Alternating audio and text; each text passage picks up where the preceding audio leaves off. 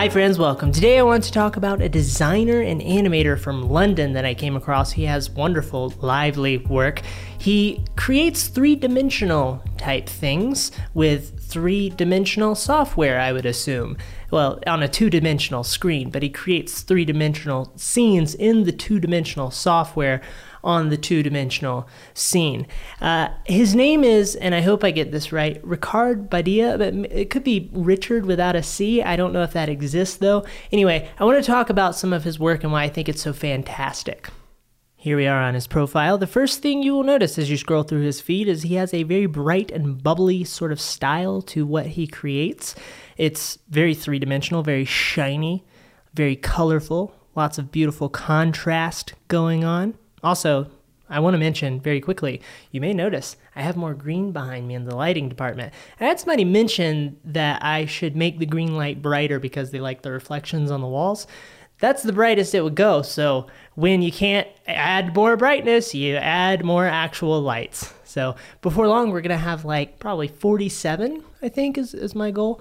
It's going to be so bright that it just looks like some sort of alternate green dimension behind me. That's the goal.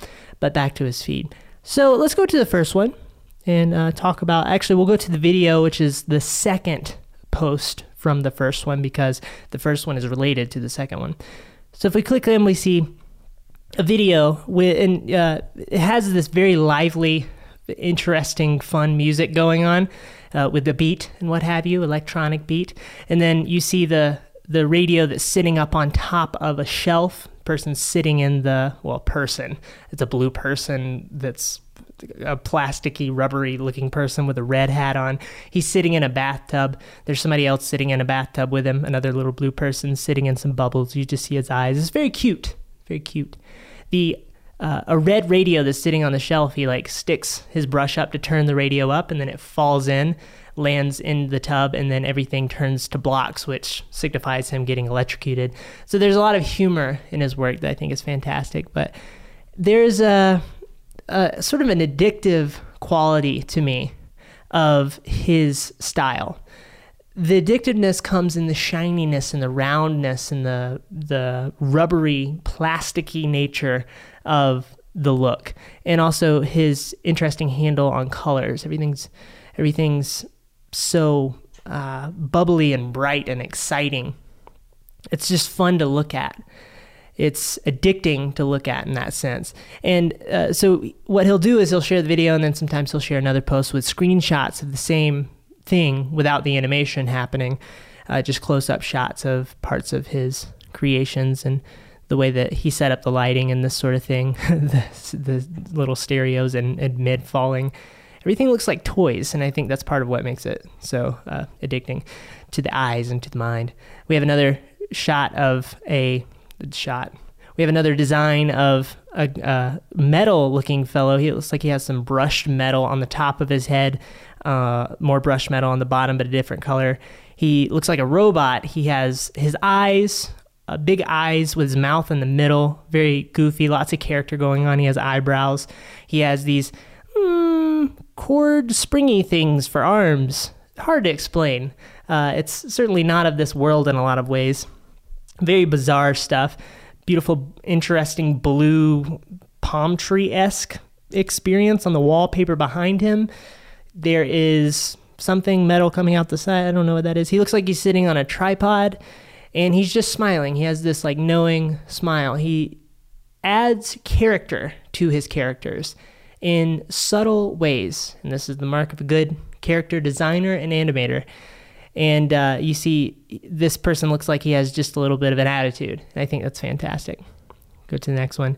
We see a video, once again, with the same uh, character as in the previous shot, like before and uh, the person's talking. I'm not sure what he's saying. I don't remember actually listening to this one, but he's talking. He's animating the character. The he's actually making the little tripod that the character's sitting on. Oh, he's an old camera. That's what's going on. We figured it out. He's like an old 1940s camera or something, I think, with like three lenses on it. Wow. So he's making the tripod be his legs, and the the legs are moving around as he moves to give uh, to give him some character and it's unique. I've never seen a style quite like this. I've seen it very close to this in the sense of creating bubbliness and you know three dimensional, uh, uh, lively characters, happiness and sunshine, that sort of thing. I've seen that, but I've never seen it done quite like this. We have another shot of a of a night scene. Looks like they're in some inside some sort of apartment. There's a blue guy with a big round head and red eyes, red and yellow eyes.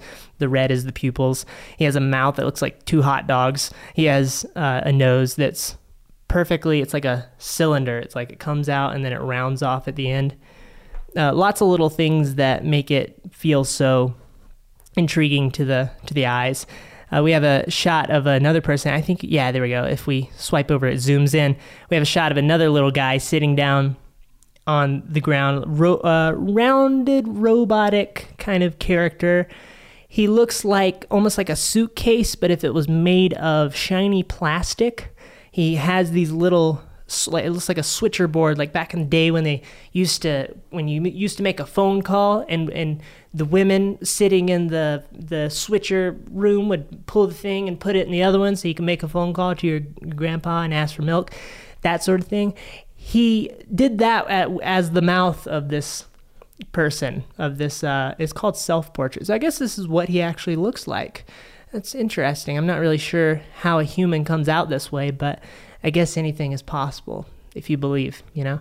Uh, the eyes are like these old uh, it's hard to explain old red light things I don't know if I'm going to get anywhere with this one. I'm trying to think of what I can compare it to. It almost looks like the headlights of a really, really old car. Uh, the arms are once again these springy metal feeling things. The hand has a cigarette in it, so he's smoking a cigarette with one of these switcher holes, I suppose. His feet are these little round bowl plate things. Uh, he's creative in the sense that he makes up things that don't actually exist in the real world. And that's something that is an interesting creative skill set that's much different than if you're a photographer or filmmaker and you're utilizing what you have around you and telling a story about it.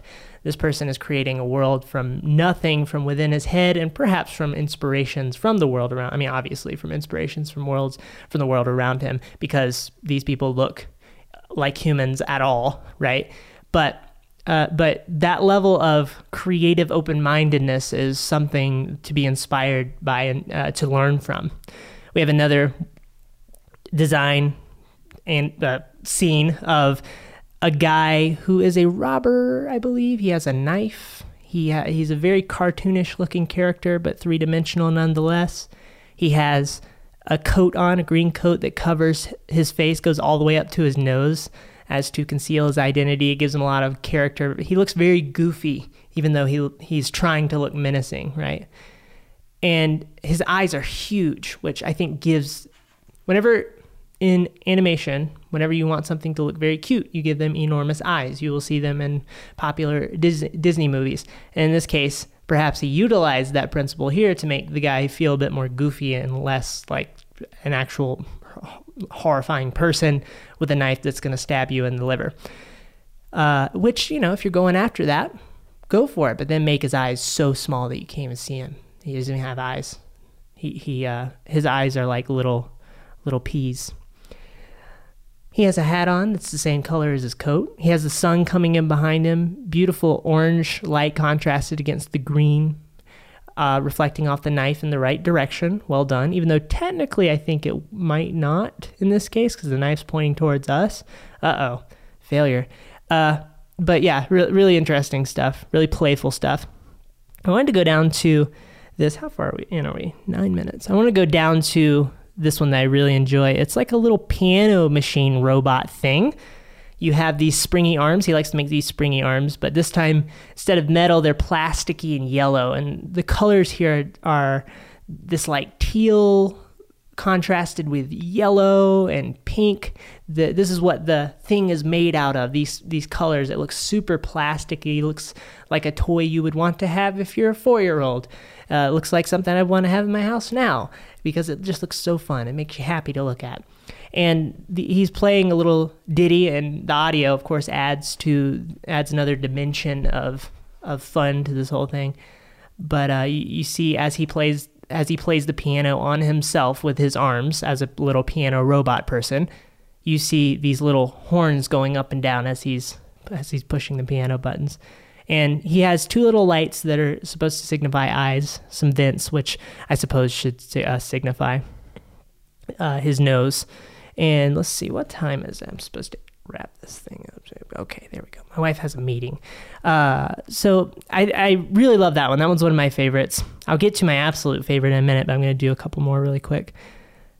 Uh, let's see here. I like this one a lot. This is a still frame of somebody. I keep calling them somebody because he does a great job at making them into characters. Little robot man who is a red little case looking thing with arms and he's plugging a yellow cable. Bear with me. He's plugging a yellow cable into a hole of another thing that looks like him. The yellow cable looks like a little eighth inch cable, and it's actually remarkably realistic looking. There's also a level of tremendous realism to this, but it's like romanticized realism. It's it's it's realism in a perfect it's like when you walk into an arcade and everything's like over the top but you have these realistic curves on the on the arcade machine because they actually exist in real life. It's that kind of feel i suppose. He's pl- he's he's using his hand to plug this little eighth inch cable into a, another hole uh, on the right on the left side we have like a yellow speaker from like an amplifier very uh, very uh, random scene, lots of randomness going on, but it makes sense when you look at it. It's something that he crafted in his head and then exploded it out upon his his software, right?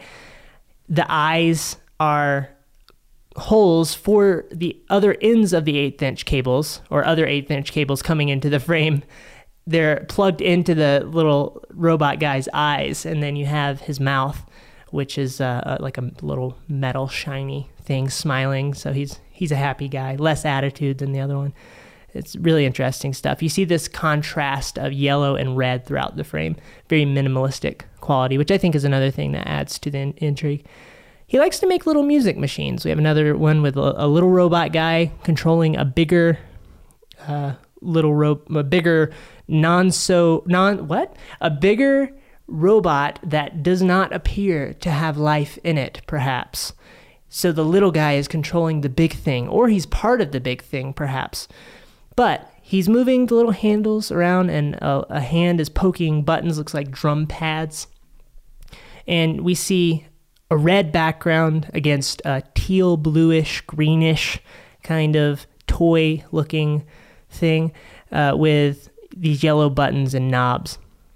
And then you have accents of pink, like the arm is pink, the speaker is pink, and the the actual little guy on top is bluish with pink legs, and so it's like four or five different colors flying around in this frame. It's thoughtfully done. I really enjoy it, and when you listen to it with the audio, it's you can. It's one of those things that you can listen to over and over, and they're built to loop. He animates these things to loop a lot of times, so it's it's something where you get addicted to scrolling through the feed and i think that's fascinating. And i like to think about how this can this can be used in a uh, commercial sense. How could he use this style to tell a story? I think it would be interested interesting to see a company use these sorts of animations on their web page for educational or illustration purposes, right? Get some information across in a way that's playful and fun. I like to think about that stuff. More music machines, this and that. Okay, I'm to go to my favorite one really quick. It's super simple. it's a green popsicle. It's a very shiny green popsicle, which I just want to poke. He's rocking back and forth on a, a uh, pink can in a sort of yellowish, bright, mm, banana colored room. The colors are so pleasing and addicting to me. I could sit here and watch him sit on this can. He's rocking back and forth on the can. His little popsicle stick is sticking out, and it's like his legs. He's just going back and forth. He's got his eyes blinking. He's got a little green mouth. I don't know why he put a popsicle on a can. I would love to talk to him and ask him how this came to mind. Maybe it has some sort of deep meaning. He came, he overcame some uh, intense depression, and this was the thing that got him through it. And then he turned it into to something real. Maybe this was a dream he had that let him know that everything's going to be okay the next day. but it's so fun. I could watch it forever. I think I'm going to get like a picture frame, but one of those, you know, animated picture frames because it is 2019, let's be honest, and put it on my wall and it will just be this animation looping forever and ever. We have a close up. He, he likes to do these close ups where you can get a nice detail shot of the, the character at play. So that's it for this one. I just really like his style. I think it's super playful and fun. I think that it's something to study no matter what sort of art form you're doing. You can learn a lot from from uh, the open mindedness and the uh, the different ness, the divergentness of this sort of style. What sets him apart from other people who pursue a very similar type of style? Because there are a lot. What makes this guy stick out to me over those? What makes me stay on his profile a little bit longer? In case you were curious, I just looked on his profile and he uses Cinema 4D for his animations. You may have noticed that on the screen recording as well. I would love to hear your thoughts about him as a creator and also about other people that you follow who have similar qualities to him, even in other genres of the artistic world. But that's it for this one. Uh, oh, and if you do share those people, I might cover them in a future video. I would love to hear about anybody that you would like for me to cover in a future video. I hope you have a lovely day. Goodbye. Drink your water. My wife says bye.